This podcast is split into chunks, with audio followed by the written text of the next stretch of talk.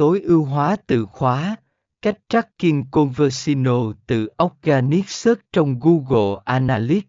Phần 16 điều này giúp bạn hiểu được từ khóa nào đang mang lại tỷ lệ chuyển đổi cao, từ đó tối ưu hóa chiến dịch SEO của bạn. 3. Đánh giá hiệu suất từng trang đối với Conversino ngoài việc theo dõi từ khóa, bạn cũng cần xem xét hiệu suất của từng trang web trên trang web của bạn.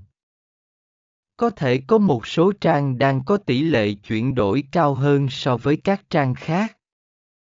Điều này có thể dẫn đến cơ hội tối ưu hóa trang web của bạn để tạo trải nghiệm người dùng tốt hơn và tăng tỷ lệ chuyển đổi.